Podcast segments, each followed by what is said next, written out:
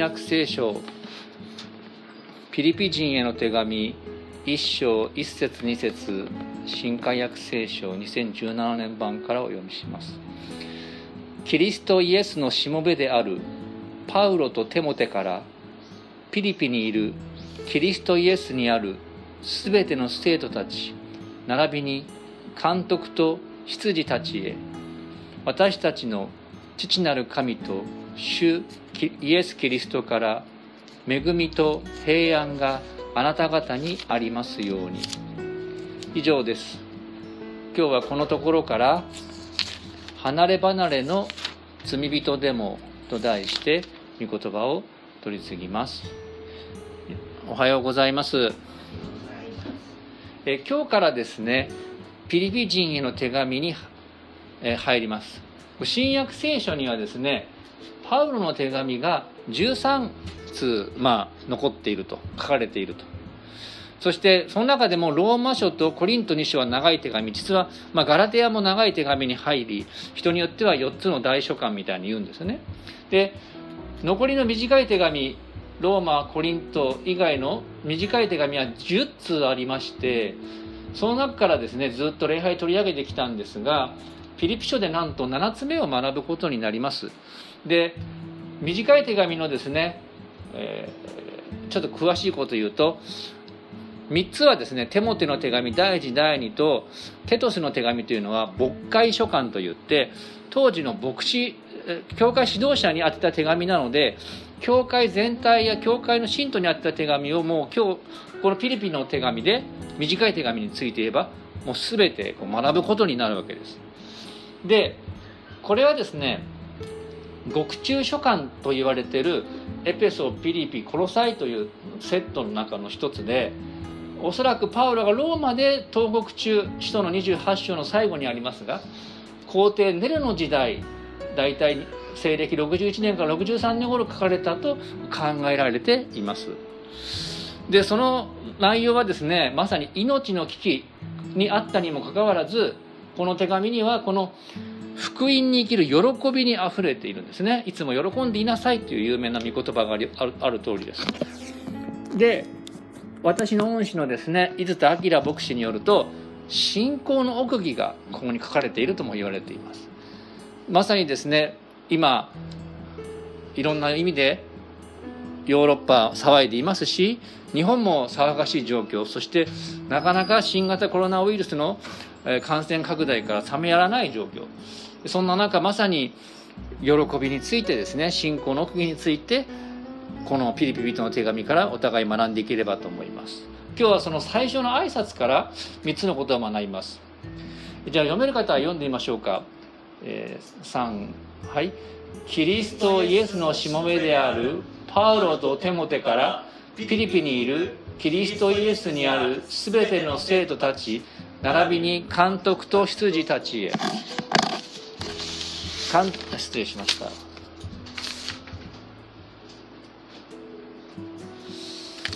これねなんか絵が描いてありますけどもね、まあ、ピリピリ人の手紙というのは実は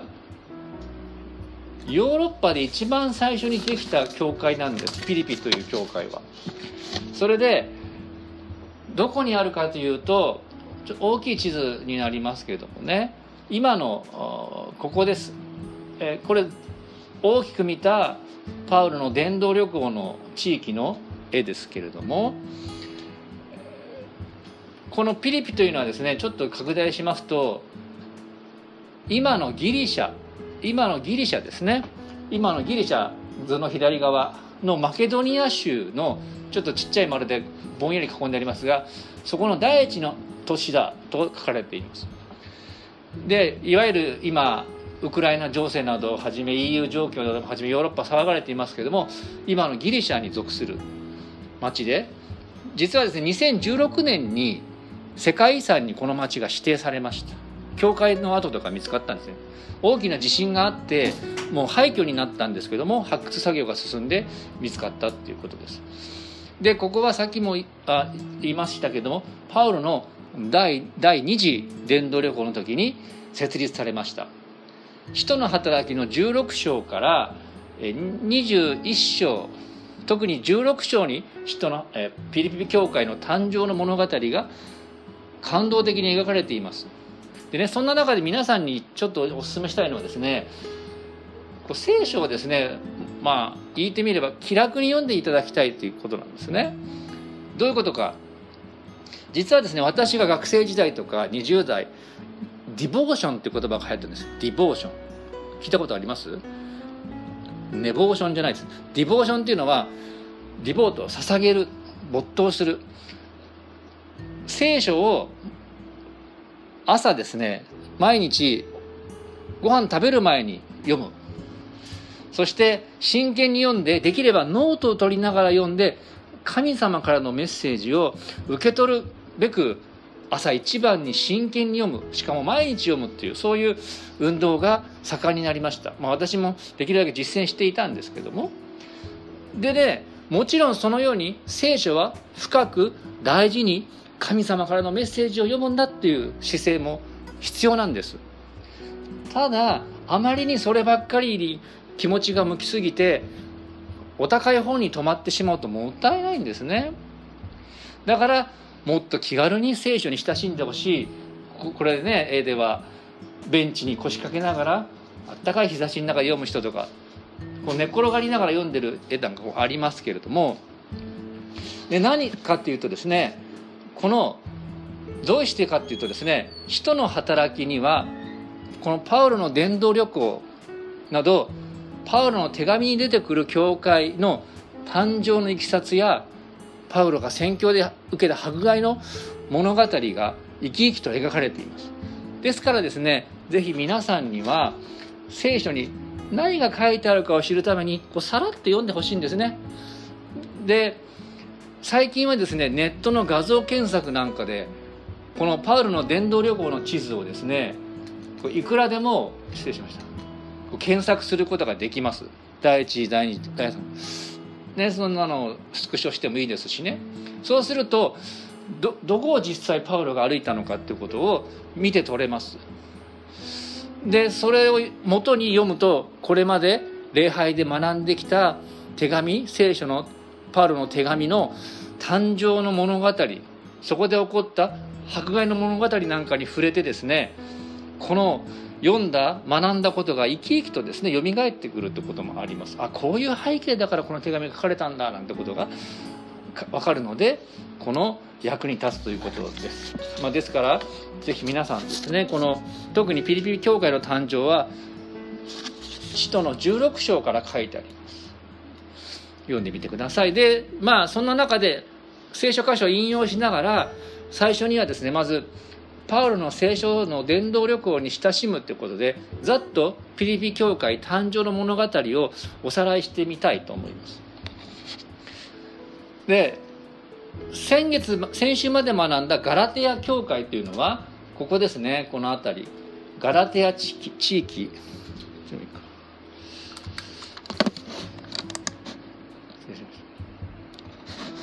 この辺り。ガラテア地域ですね。この辺り第一次伝道旅行でここパウロが訪れた時に生まれた教会です。そしてパウロは第二次伝道旅行の時にですねアンテオケアから旅立ってここの教会のフォローに行ったわけです。でそこでこのイコニオムというところで弟子失礼しました。やがて弟子となる失礼しました。やがて弟子となるですね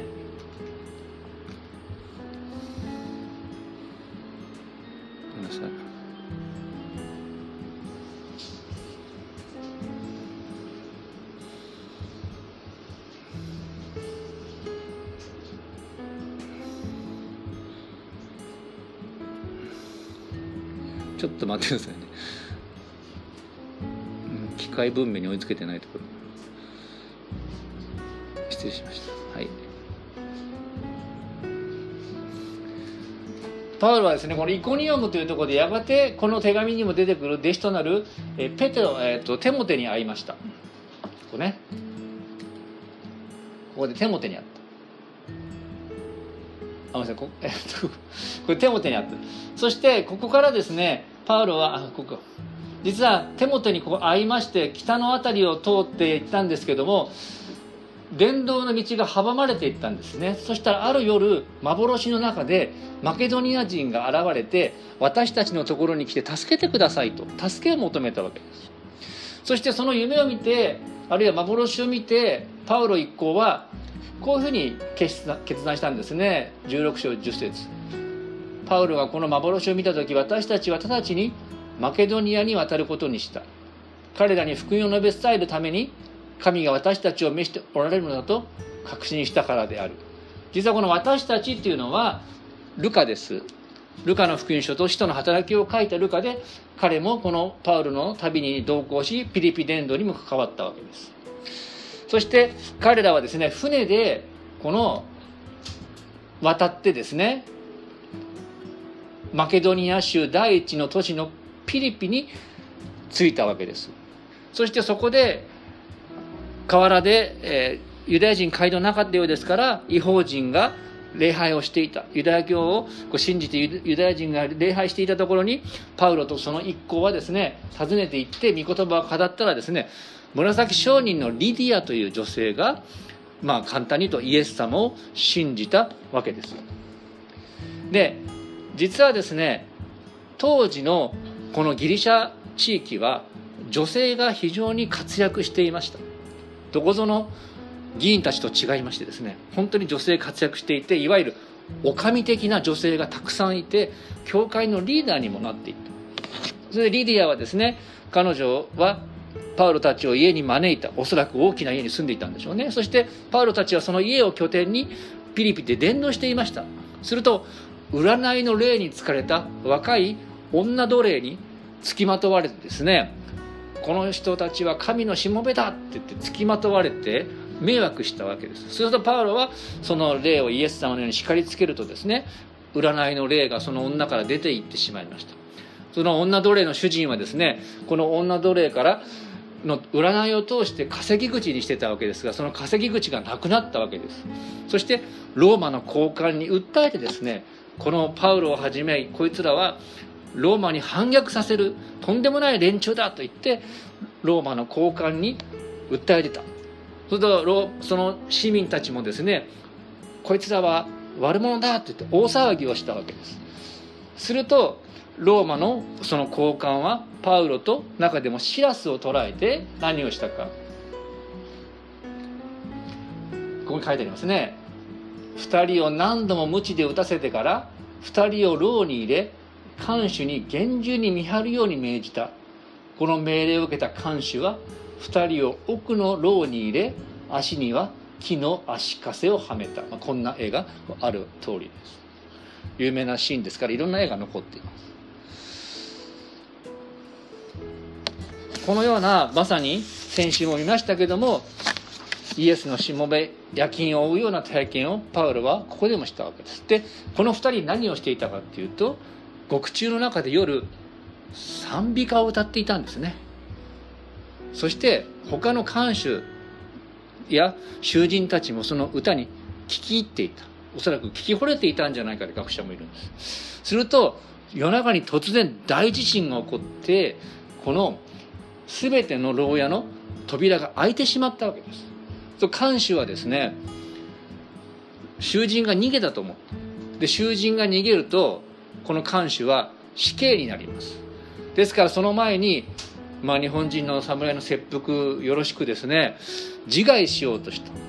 するとパウロがですね止めたわけです。まあちょっと絵があんまりあれかもしれませんけどね。ねや死ぬのはやめなさいと。私たちは誰も逃げていなくて全員ここにいますよと。言った。するとこの看守はですねご主人様救われるにはどうしたらよいでしょうか？とパウロに尋ねたわけです。するとまあ聖書でも有名なこの宣言をパウロはしたわけですね。これ読んでみましょうか。3はい。2人は言った。主イエスを信じなさい。そうすればあなたもあなたの家族も救われます。そしてこの看守はイエス様を信じこの夜時を移さずパウロとシラスを自分の家に招いたんです。そして2人の傷口をこう洗ってそして家で食事のもてなしをした。そして家族全員がこの福音の御言葉を聞いてイエスを信じバブテスマを受けたと。この御言葉にローマ書にあ失礼使徒行伝にこう記されているわけなんですね。まあこれがざっとピリピ教会の誕生の物語使徒の16章に書いてあります。まあ、ぜひ機会を捉えて読んでほしいんですけども、まあ、そのようなあとですね2人は釈放されたあの実はねローマ市民であったパウロを取り調べもしないでこの関係が鞭打ちにしたことはローマで重罪なんです。そのことをパウロが言ったらですねこのローマの高官はですね自分が来てですね申し訳ありませんでしたってですねこう手のひら返すようにですね謝って穏便に立ち去ってくださいと2人を釈放してしたわけです。そしてこの2人はですね2人を含め一行はこのピリピを出て皆さんも知ってるこのテサロニケの町に行って御言葉を伝えた。その隣のベレアいわゆるこのギリシャのマケドニア地域でこう福音を述べ伝え始めたわけです。でこの後第二次第三次伝道旅行の時にテモテはピリピの教会に残ったり行ったり来たりしてですねこのテモテはピリピの教会でもとても重要な人物としてまあ名を残したわけなんです。パウロはですねこのピリピリトの手紙の一番最初でキリストイエスのしもべパウロとテモテからって書いています。しもべです。まあ相手に言えば奴隷です。彼は自由人ではありましたけれどもそして立法からも解放されていますけれどもイエス様に仕えるしもべでありピリピの教会の人々に仕えるしもべである。その姿はイエスの足跡に習った姿だって。それは後は後出てきます、えこのようなですねパウロのキリストのしもべとしての生き生きとした姿が使徒の働き16章17章このマケドニア伝道の物語を通して私たちは生き生きと知ることができるわけです。それ第1番目。さあ2番目いよいよ本文から見ていきますけども離れ離れでも一つの教会である。ちょっと繰り返しになりますが読める方もう一回読んでみましょうか。3はいキリストイエスのしもべである。パウロとテモテからフィリピにいる。キリストイエスにある。全ての生徒たち並びに監督と羊たちへ。複数形でしたね。実はこの呼びかけの言葉フィリピの人々に対する呼びかけの言葉。大事な言葉が2つ1つあります。それは全ての生徒たちへの全てという言葉です。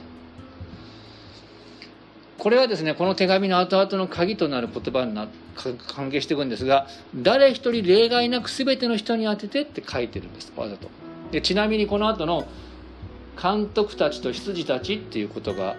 これどんな人たちかって学者の間でも議論があるんですが監督っていうのはおそらく今の教会の牧師のようにパウロの指導のもとで群れをこう管轄するような役割。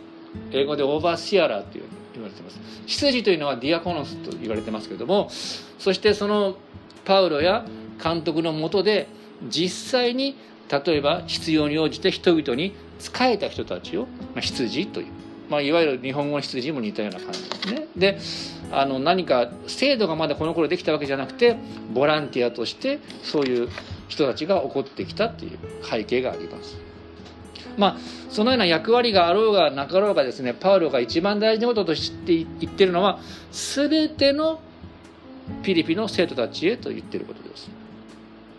で実はですねこのピリピ教会の人たちとパウロの間にはとても良い友情関係があって友情の手紙だっていう人もいたんです。この間のガラテヤ人の手紙覚えてますか？反対する人たちいましたよね。パウロなんかは人ではないっていう声に騙されてパウロに反逆する人とかですねこう異端的な歩みをして分裂したりしていました実はそういう問題ここにはなかったそうですでそういう親しさもこの手紙からこう湧き出てくるような教会ですけれども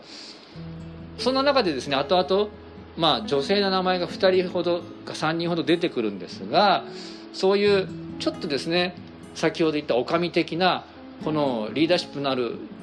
女性同士でなんかちょっと意見の違いがあって衝突に発展しそうな空気があったという子供に言わされているようです。問題ではなかったけどただ大事なことはですねそんな中でですねこの心が離れ離れにお互いになる危険がなんとなく潜んでいた。でそういう中でいやみんな全て同じ生徒ですよと一つですよってことをパウロは最初に言っている。あるいはさっきちょっと見ましたが2人出てきましたね鍵の人物。ルディア。リディアですね。大きい家を多分持っていた。当時家の教会でやってましたから例えばリディアの家の教会。そして 先ほどの看守も大きい家でしたから看守の家の教会ピリピという場所でいくつかの大きい家で教会をやっていたそういうのは当時の在り方であったようなので文字通り場所が離れ離れでまあでも一つの教会というそういうニュアンスがあったかもしれないわけです。まあ、そういう別々のところで分かれて礼拝するグループがあったかもしれませんけどもパウロは最初に全ての一つの生徒たちへという言い方をしてこう伝えているようです。でじゃあ私たちの教会どうでしょうか？今ねオンライン礼拝など文字通り場所が離れて今礼拝をしていますよね。顔が見えない。時もあります。でも逆にズームのなどのおかげで